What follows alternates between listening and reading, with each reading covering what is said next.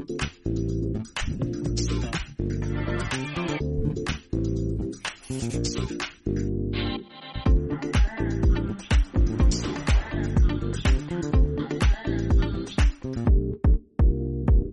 y'all, it's your girl Monet, and welcome back to The X Change Rate, a corner of the internet where day drinking is not just a fun weekend activity, it's a way of life.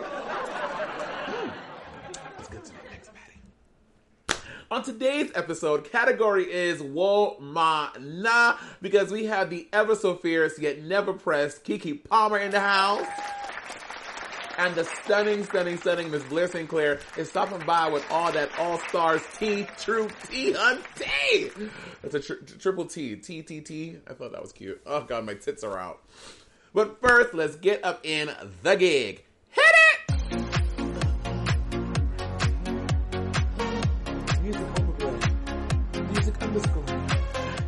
One thing that I hope to abolish this fall? Is fucking Zoom meetings. Zoom meetings are the bane of my existence. I hate it. I hate it. I hate it. It's so annoying. It's like people forget, like before Zoom meetings, we would do conference call. Conference calls were completely okay. But now just to like discuss mundane things that literally are not that important, there's like a Zoom link. You have to have headphones. It's just too much. Can we please go back to the times of conference calls? Please? Even I would even tolerate a Skype now, but something about just I'm just triggered by the word Zoom now because I'm just so so so mad about it. Everything is a Zoom meeting. It's also like just as bad as like FaceTime to me. Like like you know when you have your friends or sometimes family members or sometimes uh, uh, associates that like to FaceTime you without any preemptive call. You just you just laying in your bed watching Keeping Up with our Kardashians, and all of a sudden you get a um what's does the phone sound with with with uh with uh with uh with uh FaceTime? Doom doom. No doom doom doom doom doom doom doom. No, that's Skype. Oh, whatever it is, FaceTiming someone without. It's a Oh yeah, yeah, it's that. FaceTiming someone without notice is rude, it's annoying, and you should not do that. If you're that girl, stop it. All of your friends hate it. All right, I am. I, I'm, I'm here to speak some truth to you. It's like someone. It's almost like someone just showing up at your apartment without any notice. They just like come. Like, could you imagine someone just showed up at your house, your home, your apartment, your cardboard box? Um, and just knocking up and just like being like, "Hey, girl, like that's rude, rude, rude, rude, rude." And um, speaking of showing up unannounced, hey, Darrell, you know who you are. Darrell. Darrell is um the gentleman that lives in my neighborhood that comes by for like a pit stop. You know what I'm saying? Do y'all, do y'all know what a pit stop is? A pit stop is like on your way, just like like uh, uh, on at the races at the track. You do a pit stop when you're on your way home to the finish line, but you just do a little pit stop because you need to take care of some um some maintenance. So that's what uh, I describe my interaction with Darrell is. And Darrell, I think you watched the show, so hey. I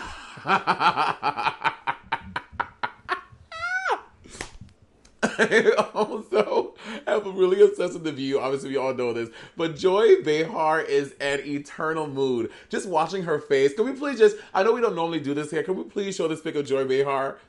Look at Joy. Joy is just always annoyed, unbothered, just giving you very much I remember when they did the Father's Day episode, like everyone was going around the table, like, yeah, for Father's Day I did this, for Father's Day I did this. Whoopi was like, Joy, what did you do? Um, for, um, for Father's Day, um, my my my daughter and my and my, my son-in-law came, my grandson, and you know, it was a nice Father's Day. But you know who doesn't like Father's Day? Trump. Trump doesn't deserve Father's Day. If anything. He's just always going off, and I just love, love, love Joy because she's so, so, so, so good. A forever mood and uh, she's my queen, honestly. Another, another forever that I don't ever want to feel is getting shot by one of your friends, which is our first story. Bitch, this Tory Lanez, Megan Thee Stallion shooting thing, it is honestly, it is blowing my mind. We just have to jump right in because it's so, so, so crazy. First of all, all quarantine long, Tory Lanez, if you, if you guys know Tory Lanez, he's at, I think he's a rapper or he might just one of those like R and B person, uh, R and B titties. He might be one of those hip hop personalities that just like becomes popular. You know what I mean for no reason.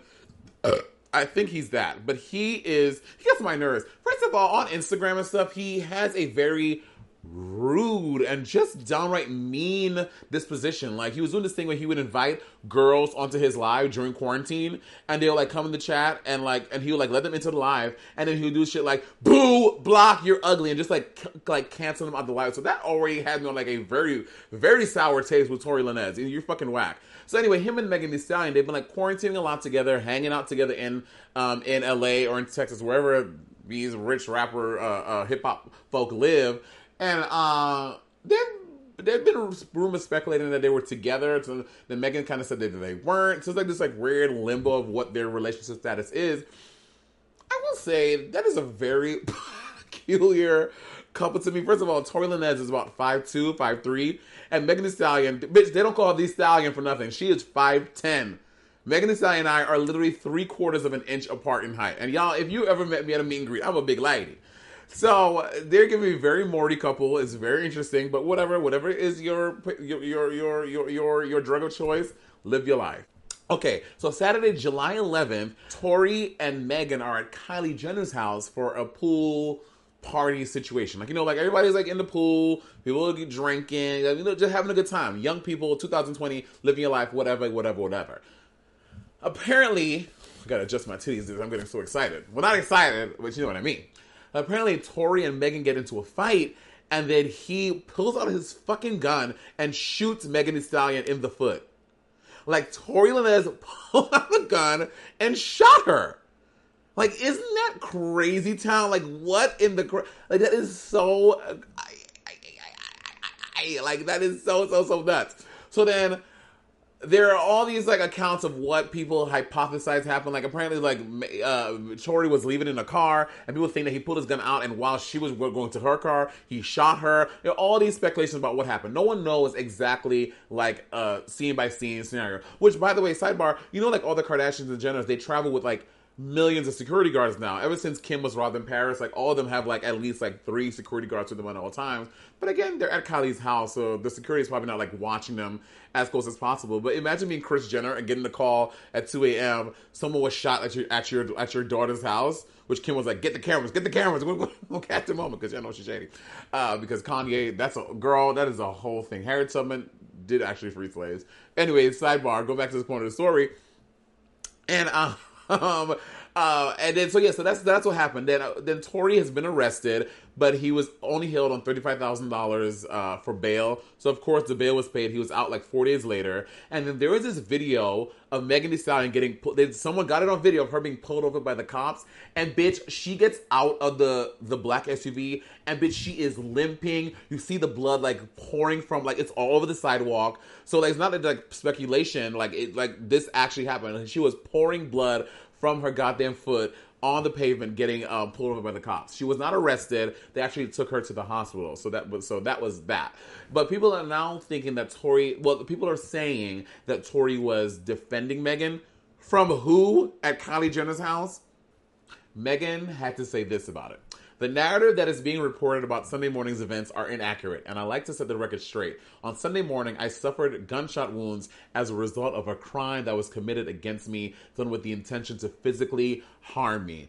So this is a eyewitness. I'm not eyewitness. This is like a what is it? First person. This is a this is the person who's actually involved saying that this person did this to hurt me. Tory was trying to hurt Megan. Um, I was never arrested. The police the, the police officers drove me to the hospital where I underwent surgery to remove the bullets Bitch, not bullet, bullets. Gag. I'm incredibly grateful to be alive and that I'm expected to make a full recovery, but it was important to me to clarify the details about this traumatic night. I'm currently focused on my recovery so I can return back to my life and back to making music as soon as possible. Bitch, this is so, so, so nutty. I cannot believe Tory Lanez shot Megan Thee Stallion. Like, what kind of hood shit is popping off in these streets? And her producer and her producer friend like wanted to double down and say, yeah, Tory is not the he's not the hero here. He did some shady shit and he shot Megan. So I'm gonna keep on studying the story because I'm very intrigued. This is very crazy. Uh, this Megan is what like 20 like in her early 2022 23 like bitch you imagine being shot by one of your boos girl mm mm mm mm next story next story um, um, you know, with this next story, I had to admit I've been like really ignorant about the help. You know, like like you, like I watch Help. I'm like, oh, this is such a good movie. I love um Emily Blunt. No, not Emily Blunt. What's that girl name? It's not Emily Blunt. Her Emily Blunt look. They one of those actresses that you mix up. Like for the black folk, uh, uh, uh, Robin Givens and um, the lady from Waiting to Exhale. Like they are to me this. I've never seen this. They look the same person. Not Emily Blunt. Patty gonna tell me in a second. The other redhead actress lady. Um, they. Were, I was like, oh, this is a great movie, it's a great film. But Viola Davis, did y'all know that she's gone on record since 2018 saying that she regrets doing the help? Amy Adams? Not Amy Adams. Wait. Emma Stone, Emma Stone, Emma Stone. I love, love, love Emma Stone. She's so, so good. But her and um, Amy Adams and Emily Blunt, bitch, they are the same person to me. If all three of them were in this room, I would be, I'd be so confused. So anyway, so Viola Davis, she's gone into 2018 saying that you know that she's not part of the movie and she like regrets doing the role. And we know with talks of Black Lives Matter, we're just seeing more black actors and actresses. You know, sorry that the term actresses is antiquated. It's just they're all actors. Um, black actors coming forth and like being really vocal about things they've done in the past that they regret. And she's saying this. She's saying, "It's probably do you that Viola Davis is an almost EGOT? She has the Emmy, she has the Tony, she has the Oscar. All she's missing is the Grammy. And bitch, I think Kathy Griffin has a Grammy for a comedy album, so it's not like out of the realm of possibility that if Viola can get a Grammy and she could be an EGOT. Like, I mean, I'm I'm, I'm, I'm here for it. So, if you don't know, The Help was a movie based on a book that was written that was written in, in 2009 about um, about Jackson, Mississippi, and black women working in the households of white women, and like obviously all the systemic and racial injustices that happened in that time in the 60s uh, black people working for white people. You can you don't you don't need to watch the movie to under, to to uh, to be creative in your mind about what that looked like. And it's been hailed as a really great movie. But Viola says this. Um, she in an, in an in an interview, she said, "Have I ever done roles that I've regretted? I have. The Help is on that list. This was the New York Times. I just felt that it wasn't the voices of the maids that were heard. I know Aibileen, I know Minnie." They're my grandma, they're my mom. And I know that if you do a movie where the whole premise is, I want to know what it feels like to work for white people and to bring up children in, in 1963, I want to hear how you really feel about it. I never heard that in the course of this movie. So um, the woman who wrote it, her name is, what's her name? Kathryn Stockett. Kathryn Stockett wrote the movie, and it was, it was, who was a white woman, and was directed by her childhood friend Tate Taylor, a white gentleman, about um, the maid Aibileen. And apparently, Aibileen is a real woman. Aibileen is a housekeeper who was one, who once worked for um, Kathryn's brother, and um, the real Aibileen came out and she like criticized it. She said um, the author was stealing her life story without her knowledge and basing the character Aibileen on her likeness. So you had the audacity to get the movie made about Aibileen spelling the name differently, but bitch, we know who you're talking about, and they're not even consulting the woman. And I, um, I, I, doubt she got any royalties. I doubt she got any money from this project when this movie was made about her life. Like, how fucking shady is that, Kathryn Stockett? So Viola Davis is not proud of this, and um, this again, this is coming up to the surface again because she just did um, a photo shoot with Vanity Fair, which what she did the cover Vanity Fair, and this is the first time the cover was shot by an African American woman. 2020 gag, and um, she yeah she she doubled down. She was like, I still regret taking that that role, and I always will. So she's not her proudest moment, but Miss Thing, we've always we've all had proud moments. Me and Darrell, I had a moment a few weeks ago when I. Uh, I'm not proud of. Darrell, you watching this? Fatty, what a drink at? I need a drink. I need a drink. I'm feeling for Clint. What if okay, what if Darrell is really watching this? And yeah, it's no surprise. Clearly, The Help is a movie that caters to the white savior narrative, and like it's like not a healthy depiction for black folk because black folk are not I'm sure it wasn't all it wasn't it was all white folk behind the camera. You had a white director, white producers, white screen like you know like there was so, like I, I'm I'm I don't know that for a fact, but I'm pretty sure that's probably what happened. So I can see why Viola Davis feels bad about it and she wants to um and it's a thing in her life that she regretted. Though the movie did do very well commercially, it is still she's entitled to feel that way, and I would I would love to talk to her about that. She's she's she's such a fierce woman. That video of her um that's been going around the Instagram and the, and the Twitters lately of her talking about people calling her the Black Meryl Streep and people not realizing how insulting that is. so look at Viola Davis who went to Juilliard, who has the Emmy, the Oscar, the Tony, all the things, and be like, oh my god, you're really good. You're like a Black Meryl Streep. That is so rude. Uh, she was saying how people do that to her all the time to this day. So she's about to feel that way. And Viola, you're fierce to me, Mama. I love you. I would love to chat with you sometime. Woo!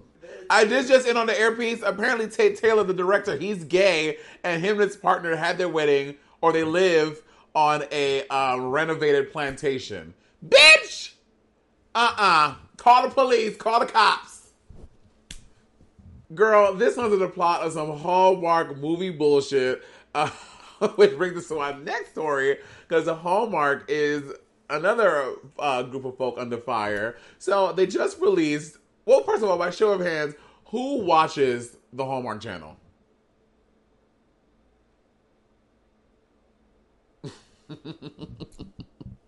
be honest, I'm more of a Lifetime girl. I like love the. I just there's something so thrilling about uh because uh, Lifetime is really seedy and gross. Like you have like the babysitter who's fucking the husband, but he ends up being the sister's cousin, and then she gets pregnant with the baby, but then the wife ends up being the bad guy because the wife kills her and she cuts the baby out of her stomach, and it's just like the Lifetime is just so fucking good. I live. I'm a Lifetime bitch.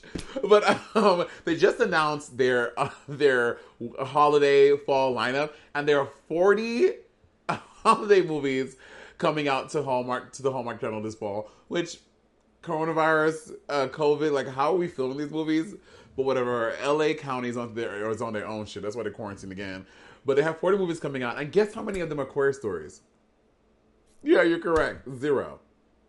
Out of 40 mother movies, how are there zero queer stories? Which they had that whole debacle last year when they pulled that lesbian ad for um the wedding ad, and they were like, "We we promised this. This is, what I'm talking about." When these people say we promise to do better, we're really gonna try our best. Bitch, no, you're not trying your best because you're pulling out 40 movies.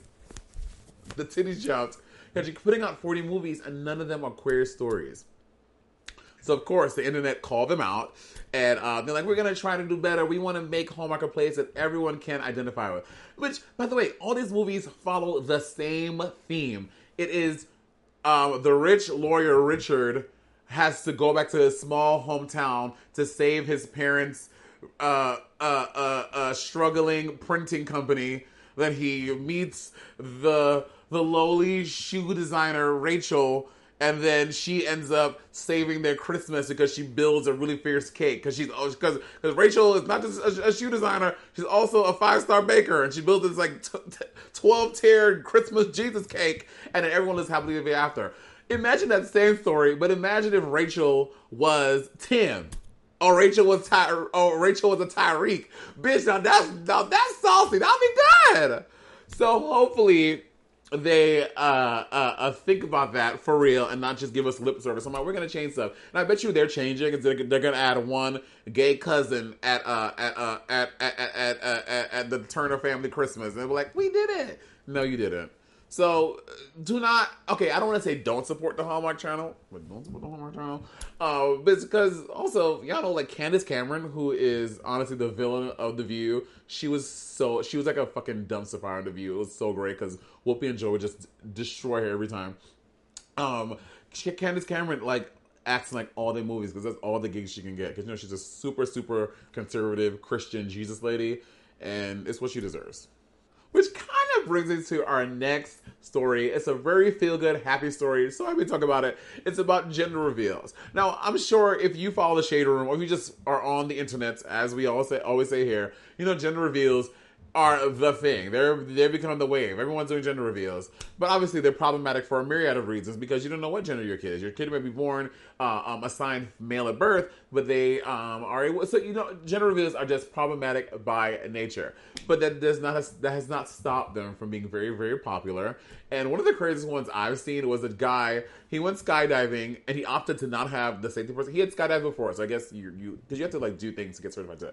Anyway, he went skydiving without an assistant person, and he didn't know what color his uh, uh, a parachute was. So when you when he deployed it, then you found out if it was pink, it was for the girl, blue boy, the whole thing. So that's a crazy one. I've seen some other crazy ones, girl. I mean, black folk. The crazy one I've seen, doubt, have been black people doing some crazy ass shit in the shade room.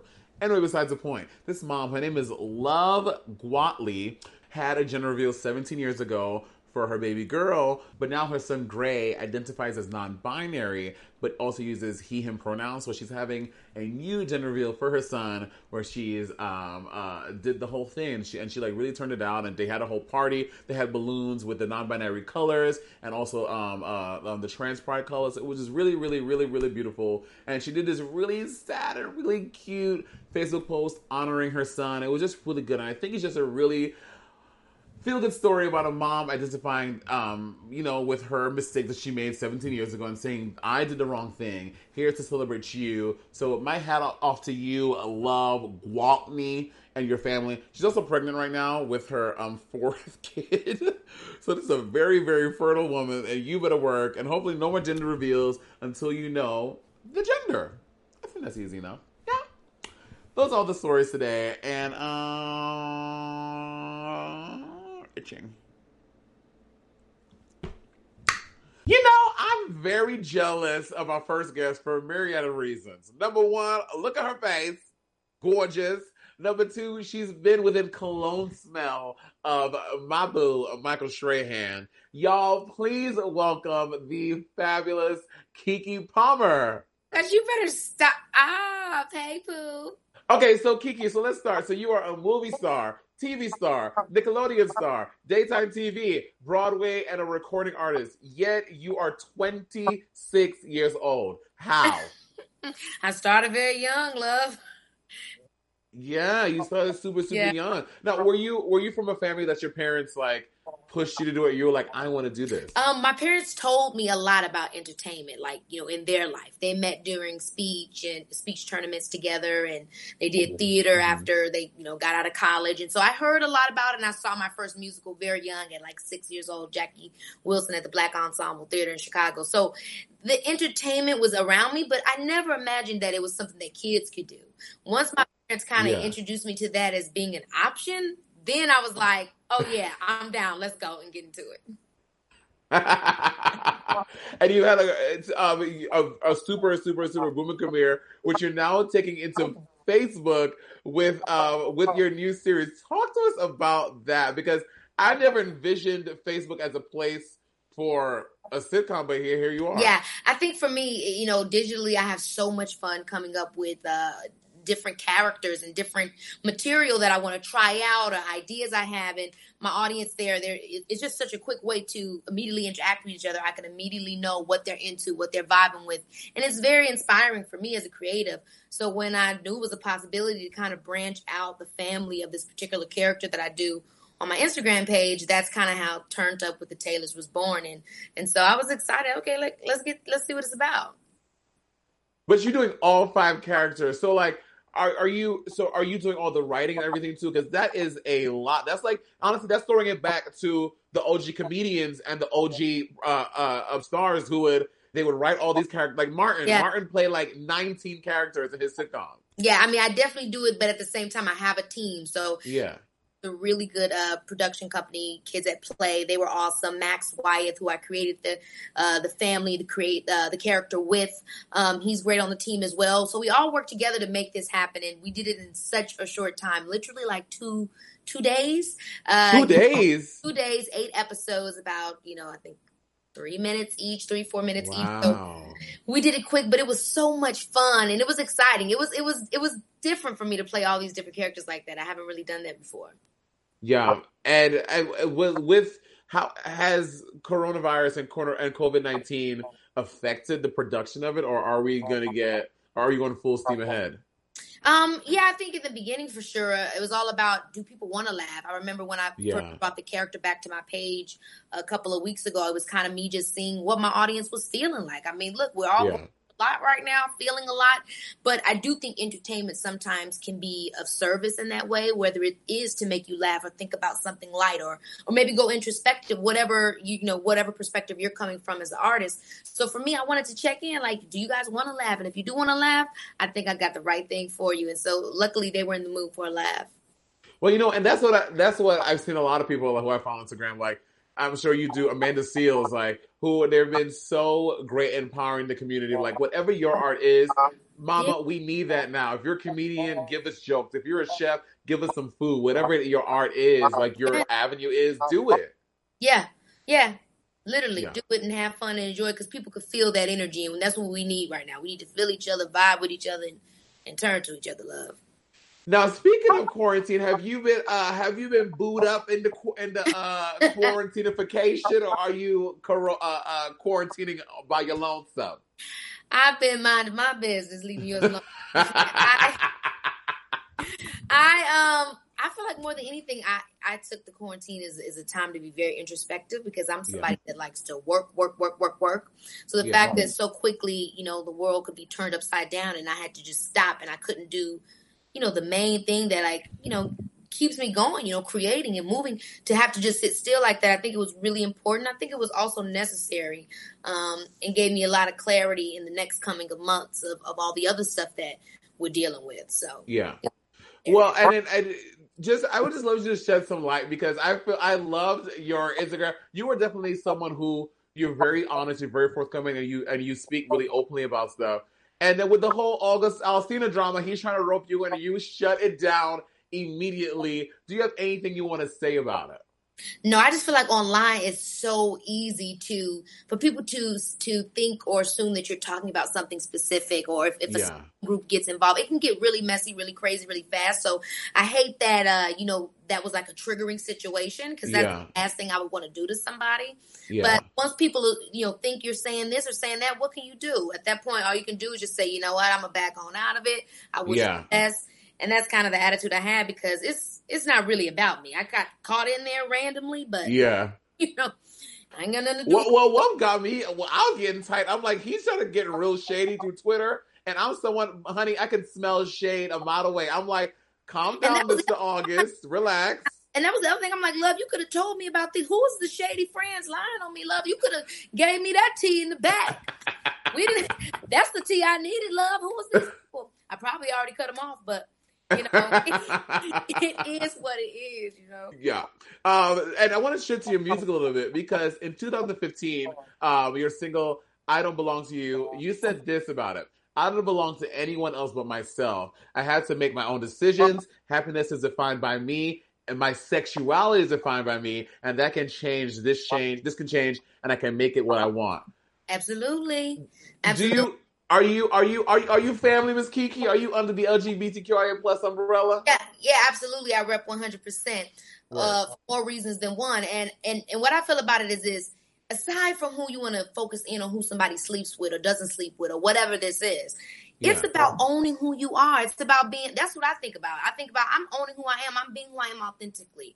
Um, you know, and and and who I want to sleep with, who I want to be with. All all that is me and my prerogative and my business. I can't. You know that we cannot always be living in these molds in our lives that the world tells yeah. us. No, that's not how you fly as a butterfly. That's not how you evolve. How you grow. So I think in that particular point in my life as well, I was really coming to understanding that, and even more so now. And so it's like I don't belong to your ideas of me on across the board, love. Yeah, you know, yeah, yeah. And, and, and you have you have a lot of music coming out. I watched the music video for Snack, and I was a dope on many a level for me. Number one, I love the 80s, 90s aesthetic that you were going for, which was so dope to me because we all have a throwback, but it was, I mean, those were the times when I feel Miss Thing, we were the freshest. Shit was cool. It yes. was really dope. But but the the visuals and it, it, it, but it had a very modern sound. What was the inspo behind Snack? I think it was the, that feeling that you're talking about when we think about that the, those that era. When we think about when we used to go to the glamour shots, and, and it felt yeah. it felt innocent. It felt fun. Um, and the yeah. song, even though the song it feels innocent, feels fun. The words, the lyrics, what I'm saying is still sexy. It's kind of ooh. So I'm still trying to give you that sass and that attitude. But overall, it's fun. It brings you back to that feeling where you just kind of like ooh, you know, like I'm feeling cute. I'm in my bag and I'm looking like a snack.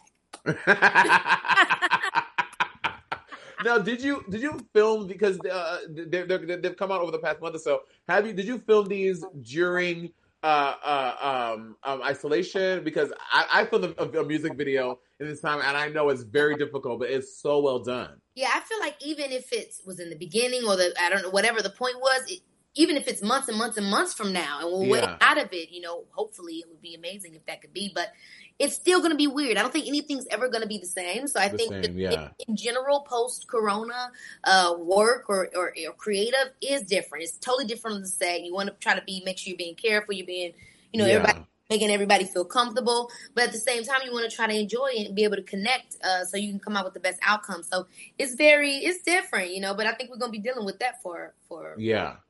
And and you release these three songs, um, and they're part of a, a bigger album, yeah yeah, so I have a project coming out, coming to you. You know, I'll give you the dates on that. Stay tuned on the on the Instagram page. But yeah, yeah um, I've been working on tons of music, and, and I feel like I was really able to have the time, especially you know when COVID happened, it kind of stopped all my traditional work, so I wasn't able yeah. to you know the talk show. I wasn't able to do any of the film projects I had coming up. So it really left me to just be thinking solely about music. And so I got a lot of, of, stuff done and I was just able to really kind of ride that creative wave. So I can't wait to release it all because it's, it's, it's, coming. Yeah. And no shade, um, Miss Keke, your vibe and your dopeness and your freshness was such a nice take for the Michael and Stray, uh, for, for the Strahan Sara Keke show. And it is really, honestly, it sucks that it is not going to be anymore. I know. And you know, that's the thing about it. When you think about our show, it was so heavily about uh, you know, audience, you know, that kind of that warmth, that feeling. We had so much fun when people came to our show and, and yeah. that was kind of vibe. And after COVID, that just became impossible. You know, so much had changed uh, yeah. you know, with the vibe and, and, and, just, you know, and so it just, it was the timing of it all. And I hate it too. But at the same time, I'm very excited about other stuff that I have coming with the, with the network. And, and I love Michael and I love Sara and, you know, it, it was definitely a moment in time in my life I'll never forget.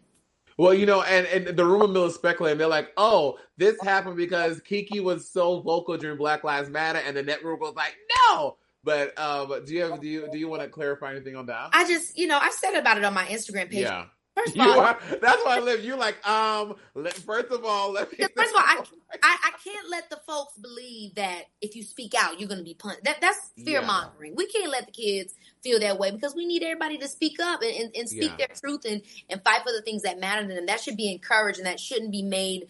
Uh, you know, should, somebody shouldn't misconstrue. Uh, a, a, business scenario for that and turn that into yeah. especially if it includes me and I and I have the ability to speak on it.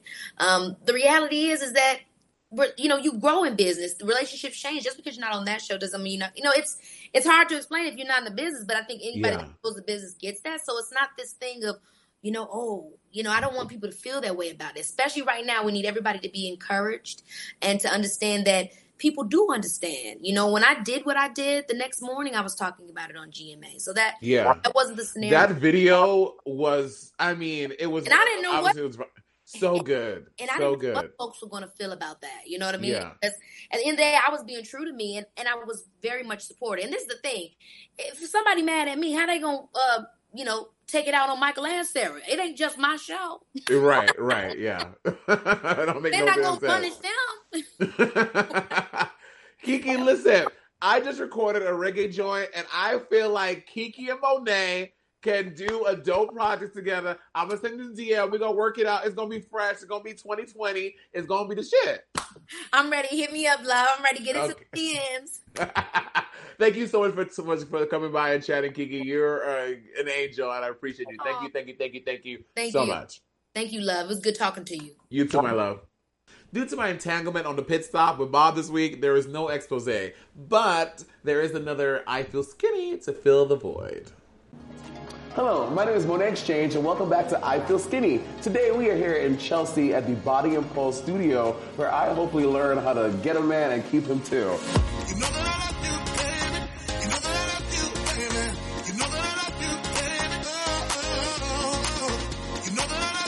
tell us a little bit more about Body and Pole, we have the lovely, the beautiful. He is very, very, very handsome. Please welcome Philip. Hi, Philip. That was the best introduction I've ever Of gotten course, well, you are. Listen, I don't lie, girl. I don't lie. So Body and Pole is uh, one of the largest and most acclaimed pole and aerial studios in the world. We have a little over 10,000 square feet, around 230 classes a week. Some this in this building? Yes, Oh, in this very building. And um, can you tell us some some benefits of pole dancing? Like how, like what parts of my body are going to hurt after I leave this Every every part of your body. The biggest benefit though beyond like strength is just uh, interview. Like you're gonna feel really confident. you're gonna feel physically strong. But I don't need interview. I got exterior beauty. Okay. so I will not bore you with any more questions. You go back and set, set up some more classes and some more beautiful people, and we'll talk to Ramel. Great. Thank you so much. Thank you, my love. Ramel, get your ass in here. Hey, morning. Oh my God! First of all, thank you for agreeing to do this. I know I like approached you on Facebook like I want to pole dance, and he was like, okay. Tell us about your class specifically. Today we're going to teach an intro class that's like down to the basics, but we'll have a lot of little fun. Actually, I am not a beginner. I've pole danced in my, in, in my past before. We'll. In a former life, I feel like I was a pole dancer.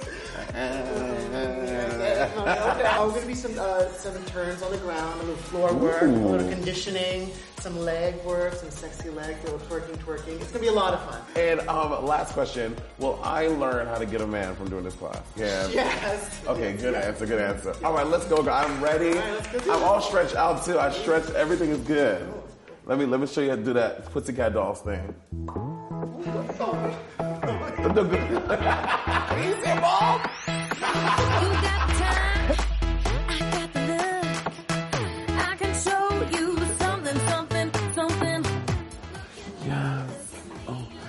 am very nervous. I know I talk a big game, but bitch, a bitch is nervous. What if I like it? And what if my whole trajectory in life, I stop doing drag and just becoming a pole dancer? Also, I'm nervous that I'm gonna have slippage. I'm nervous that something is gonna come out that's not supposed to. You look at this, Hadi. Yes, Hadi. Woo! Oh, come on, get into this gig, mama.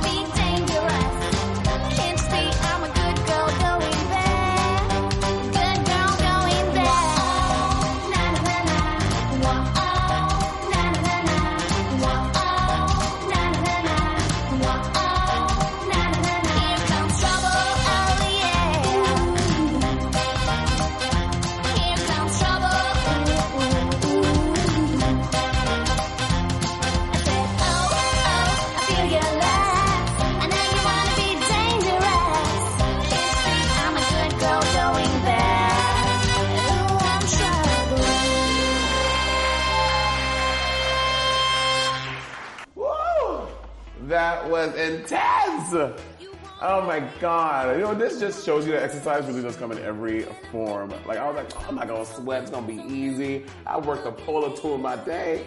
I got this in the bag. It was really fucking intense. Body and pole is definitely a lot of fucking work. You have to use all that core strength and upper body shit. That's not, those are not muscles I engage. I don't access those fucking muscles on a daily basis, but it was still incredible. I do feel sexier. I feel like toner. I feel like I really like unlocked and unleashed a side of myself that I didn't know was there. We taking Miss uh, Miss um Ramel, girl. She learned those skills on the street, honey. She did, she did not learn that at no body of pole class. She was twerking it, she was jerking it. I was like, this bitch better work. I need, I need some private one-on-one lessons with her. I'm getting a fucking pole installed in the bar tonight. You hear me? In my next show, I'm gonna be up on somebody's pole, living my dreams.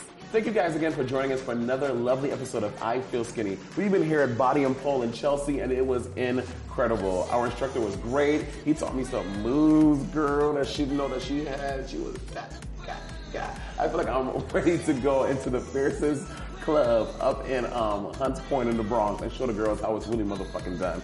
I'm gonna Exchange. Whatever crazy exercises you want to see us do, type it down below, girl. Comment. Let, let me know. Do you want to see me go swimming? You want to see me do some ice luging, some whatever, whatever you want to see me do, I will do for you because I'm desperate for your approval. Comment, share, like, subscribe, and we'll see y'all next week. Bye. To the ground, from the back to the front. Oh. Oh Lord, I do declare it is time to sip on these All Stars teas. Everybody, please welcome. Honestly, I'm looking at her, the flawless Blair St. Clair. Oh my gosh. G- okay, full disclosure, Blair came into the meeting and I was like, I literally could never, and that's fine. That's okay. Stop. Seriously, stop. You're you're you're too Blair! You're just as gorge. How are you, my angel? I am good. Um, life is crazy at the moment, but glad that we have time to do this. I'm really, I'm really happy. You, I'm sure there's so much you have going on. So I'm happy that you were able to fit us in. Um, um, before we dive into All Star stuff, how is the last time we spoke? It was the you know the announcement of All Stars 5 Mhm. and um, how has life been since then, especially since experiencing a season through COVID nineteen. Right. Um. Uh, life's been crazy. Like both, both good and bad. Like I, I'll be like honest with you. Um, I think experiencing the season through COVID has been really different and also slightly difficult because everyone's home. So you know, like normally, if you're on the road or if you work during the day or wherever, if you're not at home, you can't be on your phone 24 seven. I mean, that's just like how life is. But you know, life's kind of flipped, and almost everyone, not everyone, but a lot of people, I should say, are Yeah. at home and they're on their phone. So it's so much easier with that phone in your hand to comment and to say what you're feeling. Girl, There are twice as many comments, both positive and negative. And if you like one queen, it is okay that you don't have to say that you hate the other queen. Like, I just don't understand this concept that people have not learned yet. like seriously, like how have these kids? These people who watch the show not learned that yet. Liking someone does not mean hate for everyone else. Yeah. And ugh. like, I'll keep it real, real, but like, clearly there are some also other Drag Race sisters that don't love all the other sisters as well too. Oh, girl.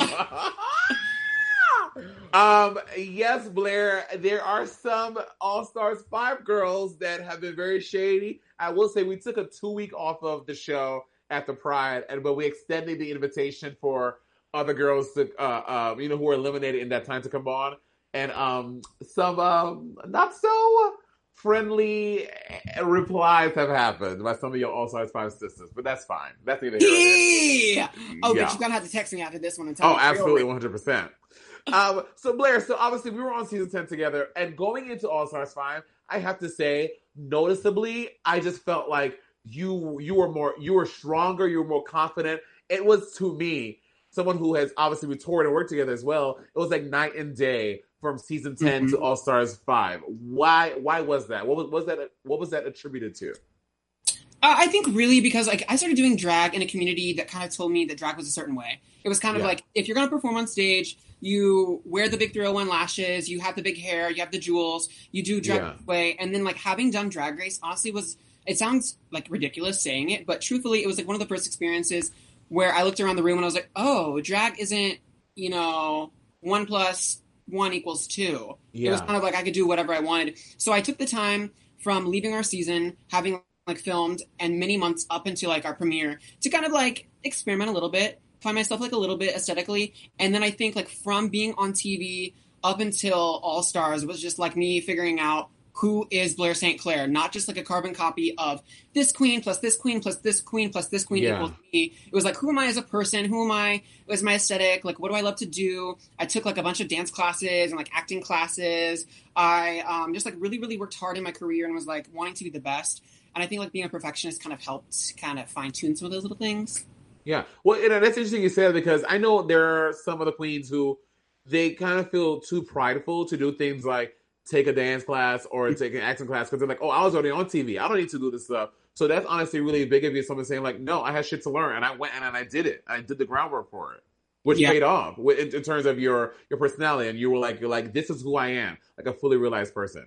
Totally. I mean, if you watch All Stars, maybe it doesn't look like I took a dance class, but I still took one. I still paid the coin to take one. But and you did an interview. You were saying that, like in, se- in season ten, like you, you you felt like it was your time to go, like you accepted it. Whereas in All Stars five, you it's really hard for you to reconcile with. Why is that?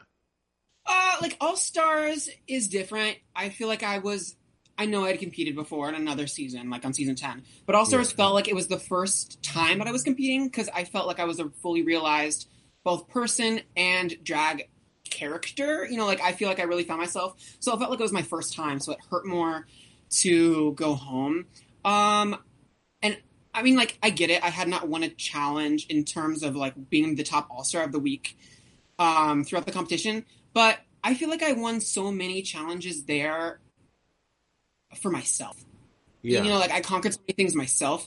So it was so hard not to get to that final moment of standing in front of RuPaul and having like the blow be like RuPaul telling me you're not the winner. Like that I could like accept more versus like my peers telling me, sorry bitch, you're not the one. But Right. goodbye. Like I was like, oh, you know, like it, it does hurt. Uh, you know, like it's just kind of like a completely different game. yeah. Well, that's the thing, Blair. So you got a lot of backlash in the in, the, in your in uh, the episode uh, before that you your, your your elimination episode where people are like, how could Blair say that Cracker felt as competition, and people like felt like you were being a bit delusional about that. That Cracker was my biggest competition. You know, when when you're saying that um, the girls may have been threatened by you. Oh, um, I do think I'm competition. Like I, I am like that sickening bitch, but like that I, just because I'm not the funniest person in the universe, Right. um, I, I think I am still definitely competition. I don't think like I think there's these fans on the internet that think that oh, if you don't win a challenge or if you don't have so many followers on Instagram that you're not, you know, the T. But bitch, I am, and like I know that I am, and like. I'm still competition. Like, like, at the, like the real, real. Like, I'm still in the competition, so I am still competition. Like, right. T though. That that's T. That's T. That makes Like, sense. I mean, count me out, but like I gotta believe in me. Yeah. And if I'm not believing in me, like no one else is. So like at least I'm gonna be team me. Yeah. And I and I will say this: we look at like season twelve. Crystal Methyd had one challenge opposed to the other bitches that had three and four, and bitch, she mm. made it to the top three. You know what I mean? So that makes sense, one hundred percent. And how does your relationship stand with Miss Cracker now? Because you know you did the interview and you were saying how like there's this weird thing because she kind of blamed you for not apologizing for Ongina to Ongina. Girl, let's talk about that because what had happened was, Ooh, So- ooh, ooh, I'm ready, I'm ready. hopefully you got your drink nearby. Take a big sip. So um, Cracker and I are fine. We're cool. Like all is well. Um, we're still friends because at the end of the day, we are bigger people than a competition. So like our friendship is more important than you know um, the competition. However, so what had happened after Derrick Barry was eliminated? Cracker revealed that she thought that it wasn't necessarily fair that Derrick went home because she thought that Ongina was the weakest that week and should have at least been in the bottom two or had gone home Right. all the other girls kind of like attacked her for saying that and she came to me and said should i apologize to Ongina clearly i like i've hurt her feelings and i said well girl like i mean apologize to her if you feel the need to because you're actually regret what you said. If Right. you feel sorry for that then apologize. But don't apologize just to play a game. Like that's fake. Like Right. don't be fake to apologize because you're actually going to be seen as fake for like clearly if you don't care. Like they just you know be real. And i told her to Yeah. be real. So we were talking as a group and they brought up the thing about Ongina, and what you didn't see is Cracker said, "Well, Blair told me not to apologize to Ongina," and I said, Oh, that will get me hot. That will get me "I said no." I said, "Now my character is at question here. And I said, and Yeah. that is not cute, especially when all these girls around here are my friends and in real life too, and could possibly vote me off. I was like, no. The truth of what had happened was I told you not to apologize unless you meant it. Mm. So you didn't apologize. Therefore, it is not my problem, nor it is my fault.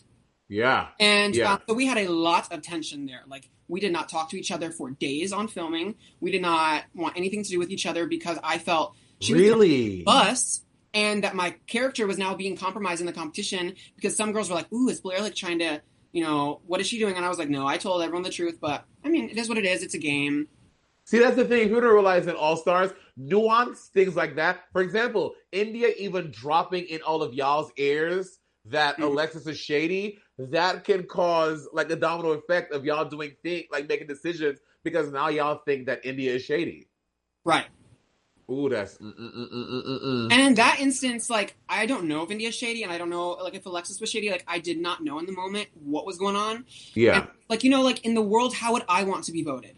yeah, And I said, like, Yeah. me look at this challenge, what has happened in the competition with track record, and I know as a person that I don't want to be guilty until proven guilty. Like I, I Yeah. thought that someone should be innocent until there's facts, and I didn't see any facts. yeah. Um, I want to switch gears a little bit to your music because Blair. Okay, so your first album debuted at number one. The second one I just saw today is number two, and it came out yesterday. Mhm. um, um, um, how how do you feel your experiences are informing your musical journey? Because it is honestly a fierce one. Thanks. Uh, I love music so much, and music is so much a part of my life and my creativity and like who I am as a person. So I came out with my second album, which is called Identity, which is now available on all streaming platforms. Yes, ma'am. um, it's all about like who I am and my identity, and especially like All Stars. And a lot of people call it the glow up, and, and I mean, call it what you will. But like, I've really kind of found who I am as a person, and I'm still growing and finding myself every damn day. I make mistakes every single day, and I also, you know, conquer so many things every single day too. And identity is literally about some of my past, some uh, some things that I've done that I'm not proud of, some things that I had to do to be where I am today that you know I've conquered. It's about who I am today, and it's just a little bit of all that. And it literally was just released, and I got a call. They're like, "Hey, just so you know, your album is number two on iTunes." And I was like, "Oh, in just a few hours? What?" I, I, I didn't even put, you know, I don't put music out to chart necessarily. It's just like Yeah. what I love. And it, it's just, I'm really grateful, really humbled, really grateful, so honored. It, it, it's a, it, it, no words.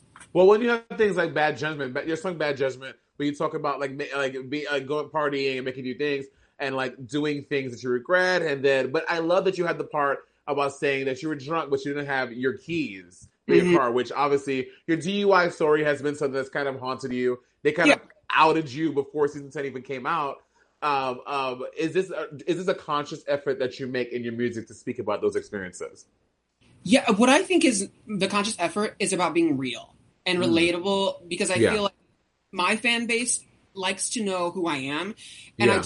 I, I I really like when I put this all on. I'm still me underneath it, but it's kind of like I just look a little bit better than just jumping out of bed, you know. Um, those those are experiences they happen to me and i'm not necessarily proud of you know the dui specifically i'm not proud of breaking the law getting um, into trouble and causing so many people you know so much pain and, and and you know going through that experience but i am proud of the person that i am today for going through that so I mean that's it's a true piece of me. It's a true part of me. So I just like to share about like what's real. And I mean you can only write songs about like what's real and and sing about what's real and do what's real. And I'd rather that than make up something that's not real but makes me seem like I'm perfect because I'm not. Yeah.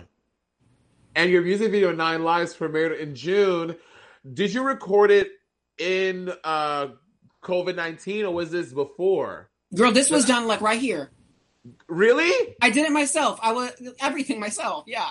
Besides the editing. No, you did not, Blair. Don't try it. Yes, ma'am. I mean, well, I didn't have any other options. I was going to originally film the music video in like January or February, and I, I'm sure you can relate. Like, you know how you get into like trends of like loving how your hair a certain way or your makeup a Oh, certain yeah. way or something like that, Yeah. or you love love this certain lip color. I hate filming things that I know will come out months later because by that time, when it finally comes out, I'm like, You're a "Ooh, why did different I wear that?" girl. Yes, I'm like, why did I wear that? Or like, why was my hair like that? So I was pushing off recording and making a video for so long because I wanted to be really fresh. And then all of a sudden I couldn't leave my house, so I had to do it at home. Yeah, I mean, it looks great, girl. Thank It you. looks look good, and I mean, I, I did my video. Uh, it was mine was shot in a day, and it was so crazy. But yours looks that's better than mine. You did it. In your Oh my gosh, I'm thank so you. jealous. I did it in sweatpants. Gag. Half of it was naked with pretty hair and sweatbands. Blair, do you have any? Do you have any regrets about All Stars? A, do you do you regret going back to All Stars? No, I don't regret going back to All Stars. Okay. Uh, it, um, I do have the regret of the last acting. Well, a couple of regrets. So I wish I would have believed in myself even more. I think you saw someone that I wasn't being cocky. I was, you know, when you speak it into existence, it can come true. Yeah. I was trying to speak more confidence into existence so that way I become even more sure of myself. Yeah. So like there are moments that I didn't fully 100% believe in what I was doing because I was nervous. I mean, we're Yeah. on freaking t- competition, like you're going to be nervous. Yeah. So there are a couple times I wish I would have truly believed myself a little bit more, like the uh, comedy challenge. I had a lot of great material. I had a lot of great stuff that I believed in, but when it came up to the moment of delivering, I was under so much pressure on that I put on myself, and I bombed because I didn't do well. Like I wish I would have just said, you know what, I believe in myself. You are the best bitch, and you're going to be amazing, and then delivered better. But I didn't, and you know I don't regret it necessarily. But if I could redo it, I would. And would you? Okay, so if you find yourself in a Manila or Latrice or Jujubee situation, would you go back a third time? I've been asked this like literally in the past couple days, and I don't think I would. Right now, yeah. Right now, the time has to be right. Yeah. It's also so fresh too. You're like, God damn it, I was so close. And I feel like I had so much to show and to prove on All Stars of like how much I've grown. So Yeah. I think I would either need to be in a different place in my life to show like, hey, I'm still evolving, or something for like there to be a reason for me to come back. I also loved Blair. I know some people didn't think so, and those people are crazy. I think that your fashion going to All Stars was so, so, so brilliant. I people didn't get the camouflage thing. They didn't think that your red tuxedo gown thing prom look was not fierce. I'm like, these people are drunk. Like, who? why do you think that is? Like uh, Bob the drag queen. Hello. Blair, why is Bob a Blair hater? Why is Bob hating on Blair St. Clair? I don't know, and it like I don't take it personally, but I kind of do because I remember when Bob visited my city when I was first starting to do drag in Indianapolis, and Yeah. I am such like a Bob fan because I performed with her, and before like Drag Race ever happened, and I was like, oh my Yeah. god, so amazing, so sweet, like how surreal, like so crazy, and then like she's like, I hate this look, I hate this look, and I was like, I mean, it's your opinion. I'm sorry you feel that way, but I still love it. Yeah, yeah. And I think that, you know, you definitely came into All Stars being very fashion forward. Was that a conscious decision or you were like, I just want to show my best? Because I know that you do want to uh, uh, uh, walk, uh, you know, be a print and catalog model. Yeah, I I actually want to transition my career into being more of whether it's modeling and working as like an influencer and working whether it's from home or like print and stuff versus just Yeah. traveling all the time and performing all the time on stage because it's uh it really has been wearing on me. But yeah. I like I went into All Stars definitely thinking like that I wanted to use my theater background infused into like this new fashion forward uh, mindset that I have, and I Yeah. wanted like every single runway specifically to be like, who is that girl? Where is she going? And what is the story that she's telling? Yeah. And I wanted Yeah. to take things slightly outside of the box, but still within the realm of the challenge of each runway. And I wanted because like I think fashion starts a conversation. So Yeah. if you love it or you hate it, good, you're talking about it. I And I will say, if y'all have not, check out uh, what's the Mich- Mich- Michelle Visage? Uh, uh, uh, uh, What you uh, packing? What was you packing? Your, I'm sorry, let me adjust my beret because I'm getting so excited. Your look that you got created with your music, the sheet music, yeah. honestly, it is such. I'm so sad you didn't get to show it on the show, Uh, but it was such a beautiful blend of your story infused with fashion. It just it it looked. I would be really excited to see what it looks like. I am so upset about it. We and so on season twelve, they had like a bows and buttons runway, Oh. and we were oh. told to bring we were told to bring a bows, bows, bows look. Oh. So I had this fabric that was printed for me that was made for my sheet music of my first album that was like all over me and it was a very like Mozart type of look that had bows it. all over it and I had these little tiny violin bows too. I love hair that. and I had these itty tiny bitty like violins that I was going to take like on the runway and I was going to pull out of like the back. But we never used that runway. Yeah, it looks. It was when you showed. I was like, oh my god, this is so beautiful and such a great story. This was Thank you. fierce girl. This is why Blair St. Clair is the fashion queen of, of All Stars Five. Thanks, I what I babe. I was trying. Blair, listen, you know you're my sister. I love you so much. And yes, you did not take the crown, but I'm so proud of the work that you, that you did. You really showed the world that you are more confident, fierce diva, and I live. Thank you. I mean, like, I'm just living one day at a time, trying to get through my, my life, my best self, you know. just a little chapstick and mascara at a time. Blair, thank you so much. And I'm excited to do this in studio at some point when the world is back to Yes. normal, when you are promoting your sixth album that's premiering at number one on the iTunes charts again. When I'm 86 years old, but I look like a pumped up 40 year old woman. Peaks pull Blair, back. It's gorgeous. thank you so much, girl. I'll talk to you soon, okay? Thank you, babe. Good to see you. Mwah. Uh, it is always such a good time kikiing with y'all, my homegirls and homegals and home um, non-binary folk. Thank you for tuning in. As per usual, I look fucking stunning. Make sure you take a picture. This will last longer. and remember to always keep your currency in check. Peace, guys.